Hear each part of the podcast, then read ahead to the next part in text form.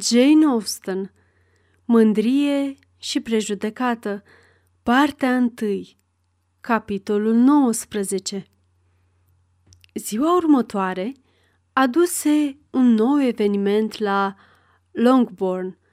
Doamna Collins își prezentă oficial cererea, hotărât să o facă fără să mai piardă timpul și cum șederea sa urma să se încheie în sâmbăta următoare, fără să aibă vreun sentiment de teamă care să-i creeze vreo reținere, întrucât o făcea pe nepregătite, începu în manieră clasică, ținând cont de toate regulile pe care le cerea eticheta într-o asemenea împrejurare. Curând, după micul dejun, găsindu-le împreună pe doamna Bennet, Elizabeth și pe una dintre mezine, se adresă mamei. Pot spera, doamnă, să am puțină atenție din partea frumoasei dumneavoastră fiice, Elizabeth, căreia-i solicit bunăvoința unei discuții particulare în cursul acestei dimineți? Înainte ca Elizabeth să mai aibă timp pentru altceva decât să roșească de emoție, doamna Bennet răspunse prompt. O, desigur, sunt convinsă că Lizzie va fi foarte fericită. Cu siguranță n-ar avea nimic împotrivă. Haide, Kitty, am nevoie de tine sus. Și, strângându-și lucrurile, se grăbi să iasă din încăpere, când Elizabeth o strigă. Scumpă doamnă! Nu pleca. Te rog să nu pleci. Îl rog pe domnul Collins să mă ierte, dar nu cred că are ceva de spus ce n-ar putea fi auzit de oricine. Altfel, plec și eu. Nu, nu, asta-s prostii, Lizzie. Doresc să rămâi acolo. Unde te afli? Și cum Elizabeth părea cu adevărat deranjată și stânjenită, dornică să scape, adăugă Lizzie, insist să rămâi și să-l asculți pe domnul Collins. Elizabeth nu se putea opune unei asemenea porunci și, după un moment de reflexie, își dădu seama că ar fi fost mai înțelept să rezolve această situație cât mai repede și cât mai în liniște cu putință, așa că se așeză din nou, încercând să-și ascundă sentimentele care erau împărțite între tristețe și amuzament. Doamna Bennet și Kitty se îndepărtară și imediat domnul Collins începu să vorbească. Credeți-mă, scumpă domnișoară Elizabeth, că modestia dumneavoastră, departe de a vă face un deserviciu, se adaugă mai curând celorlalte calități. Ați fi fost mai puțin plăcută în ochii mei dacă nu v-ați fi opus, măcar puțin. Îngăduiți-mi să vă asigur însă că am permisiunea onoratei dumneavoastră mame pentru această cerere. Cu greu ar putea exista îndoieli în privința scopului meu, oricât de mult v-ar îndemna firea dumneavoastră delicată să vi-l ascundeți. Atențiile mele au fost prea evidente, așa că nu le-ați putea judeca greșit. Aproape din prima clipă în care am pășit în această casă, v-am ales ca partenera mea de viață, dar înainte de a mă lăsa purta de sentimentele pe care le am pe această temă, poate că ar fi mai indicat să vă expun motivele pentru care aș dori să mă căsătoresc. Și mai mult, motivul care m-a împins să vin în Hertfordshire pentru a-mi alege o soție.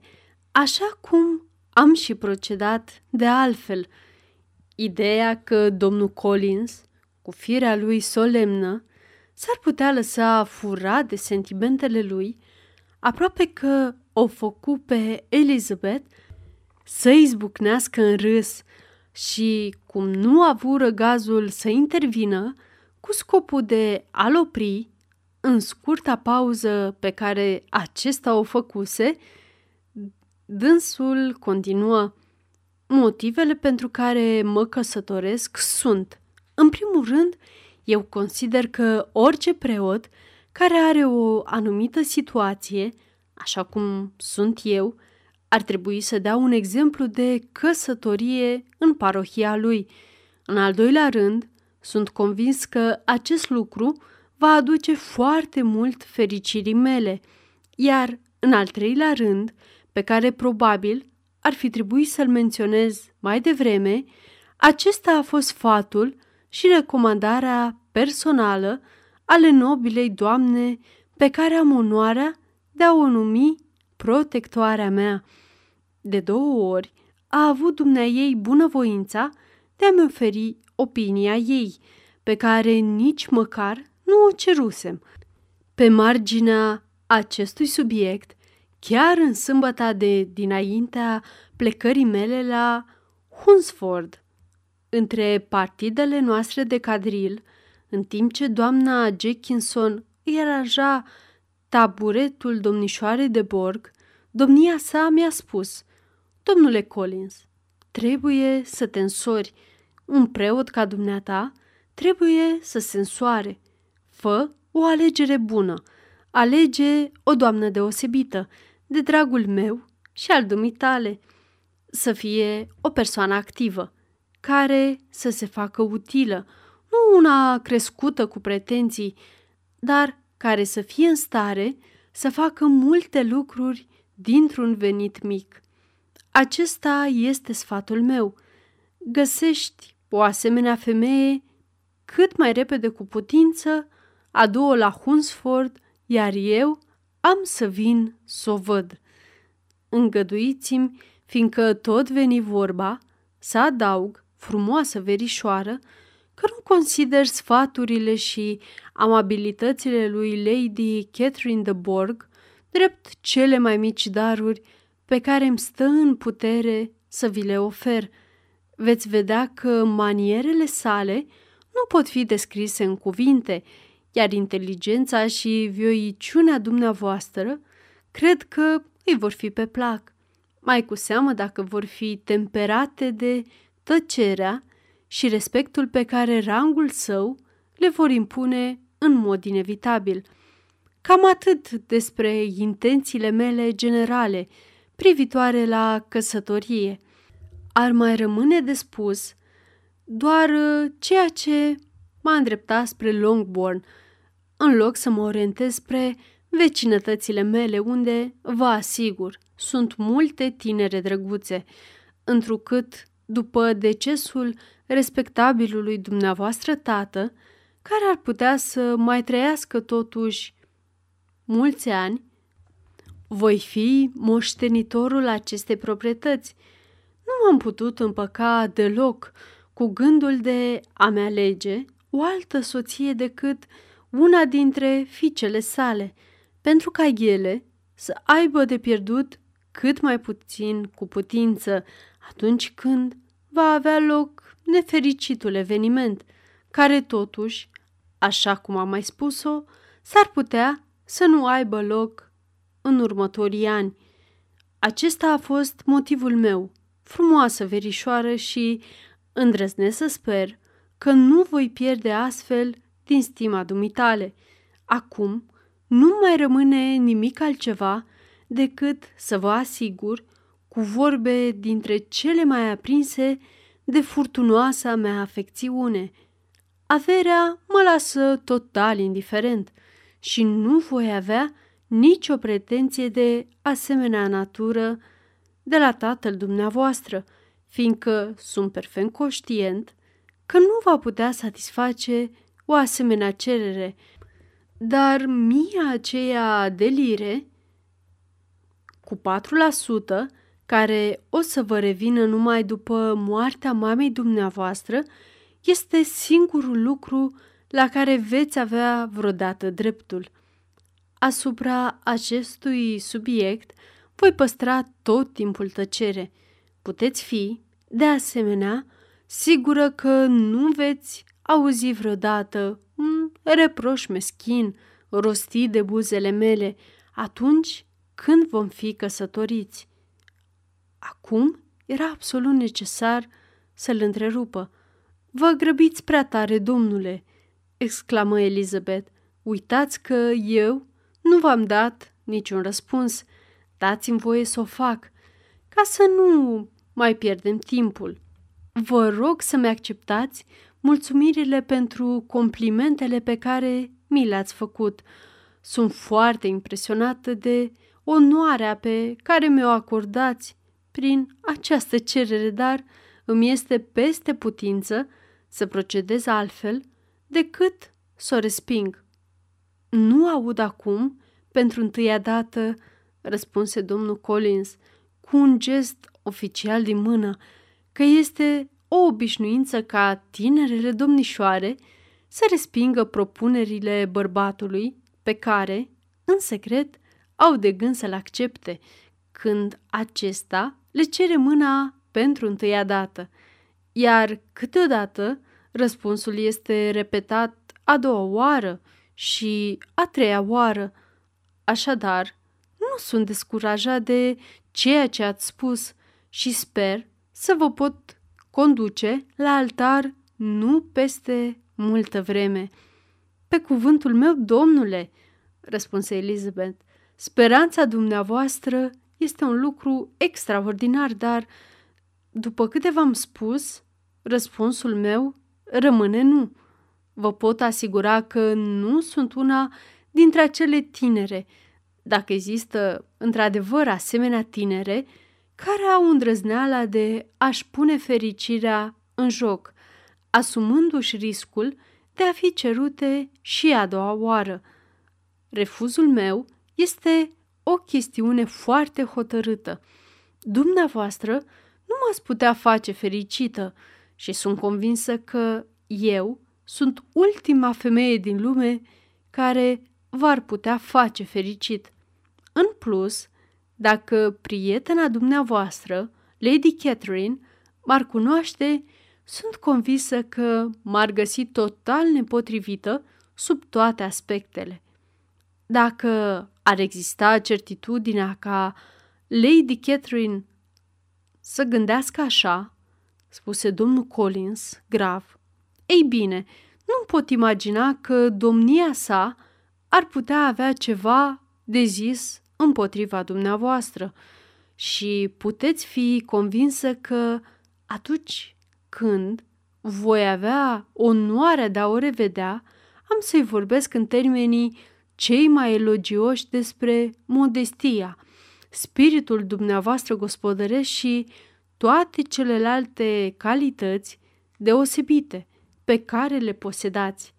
Domnule Collins, orice laudă mi-ați aduce ar fi inutilă. Trebuie să-mi îngăduiți să judec și singură și să-mi faceți onoarea de a crede ce spun. Doresc să vă văd foarte fericit și cât mai bogat și, refuzându-vă cererea, fac tot ce-mi stă în putință pentru a împiedica orice lucru contrariu. Cerându-mă în căsătorie, ați dat probabil curs sentimentelor dumneavoastră pline de afecțiune față de familia mea și puteți intra în posesia moșiei Longbourn atunci când va veni sorocul, fără să vă faceți vreun reproș. Cred că acest subiect poate fi considerat deja încheiat. Ridicându-se în timp ce vorbea, avea impresia de a părăsi încăperea, dacă domnul Collins nu i s-ar fi adresat astfel. Când voi avea din nou onoarea de a vă vorbi despre acest subiect, sper să primesc un răspuns mai favorabil decât cel pe care mi l-ați dat acum. Sunt totuși departe de a vă acuza de cruzime în în acest moment, întrucât știu că este un lucru obișnuit pentru sexul dumneavoastră să respingă un bărbat atunci când face prima sa cerere și probabil că mi-ați spus deja atât cât trebuie despre adevărata sensibilitate a firii femeiești pentru a mă încuraja în demersul meu. Într-adevăr, domnule Collins, exclamă Elizabeth cu aprindere, mă uimiți din ce în ce mai tare. Dacă tot ce v-am spus până acum vă poate părea o încurajare, nu știu cum aș putea să-mi exprim refuzul în așa fel încât să vă pot convinge că este chiar un refuz. Trebuie să-mi dați voie, scumpă verișoară, să nădăjduiesc că refuzul dumneavoastră este numai unul formal. Motivele pentru care cred acest lucru sunt, pe scurt, următoarele.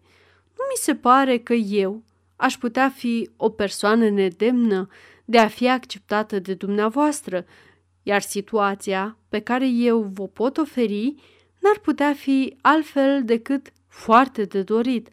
Situația pe care o am, relațiile cu familia de Borg și legătura mea cu familia dumneavoastră constituie împrejurări ce îmi sunt foarte favorabile. Ar trebui să mai țineți cont și de faptul că, în ciuda numeroaselor dumneavoastră calități, nu este deloc sigur că vi se va mai face vreodată o altă cerere în căsătorie. Zestrea dumneavoastră este, din nefericire, atât de mică încât este foarte probabil să anihileze efectele drăgălășenii dumneavoastră, ca și calitățile deosebite pe care le aveți. Așadar, aș putea concluziona că refuzul dumneavoastră nu este serios și l-aș putea pune pe seama dorinței de a-mi stârni și mai mult dragostea, ținându-mă în suspans, așa cum obișnuiesc să facă femeile cele mai distinse. Vă asigur, domnule, că nu am deloc pretenția că aș putea avea acest gen de eleganță ce constă în a chinui un om onorabil. Mai degrabă, aș prefera, drept compliment, să mi se considere acest gest ca o formă de sinceritate. Vă mulțumesc pentru onoarea ce mi-o faceți prin această cerere, dar îmi este imposibil să o accept. Toate sentimentele pe care le nutresc mi-o interzic. Vă pot vorbi deschis? Nu mă considerați acum o femeie distinsă, care are intenția de a vă chinui, ci o ființă rațională, care vă spune exact ce are pe suflet. Sunteți la fel de fermecătoare, exclamă el cu un aer de neobișnuită galanterie și sunt convins că atunci când cererea mea va fi aprobată de autoritatea expresă a ambilor dumneavoastră părinți, ea nu va mai părea altfel decât acceptabilă. Unei asemenea încăpățânări, într-o voită amăgire de sine, Elizabeth nu mai găsea ce să-i răspundă și se retrase imediat în liniște. Era hotărâtă ca, în cazul în care dânsul ar fi continuat să-i considere refuzurile repetate drept încurajări măgulitoare, să apeleze la tatăl său, al cărui răspuns negativ să fie rostit într-un fel ce putea deveni decisiv și a cărui purtare, cel puțin, nu putea trece drept mofturi și cochetării de femeie distinsă.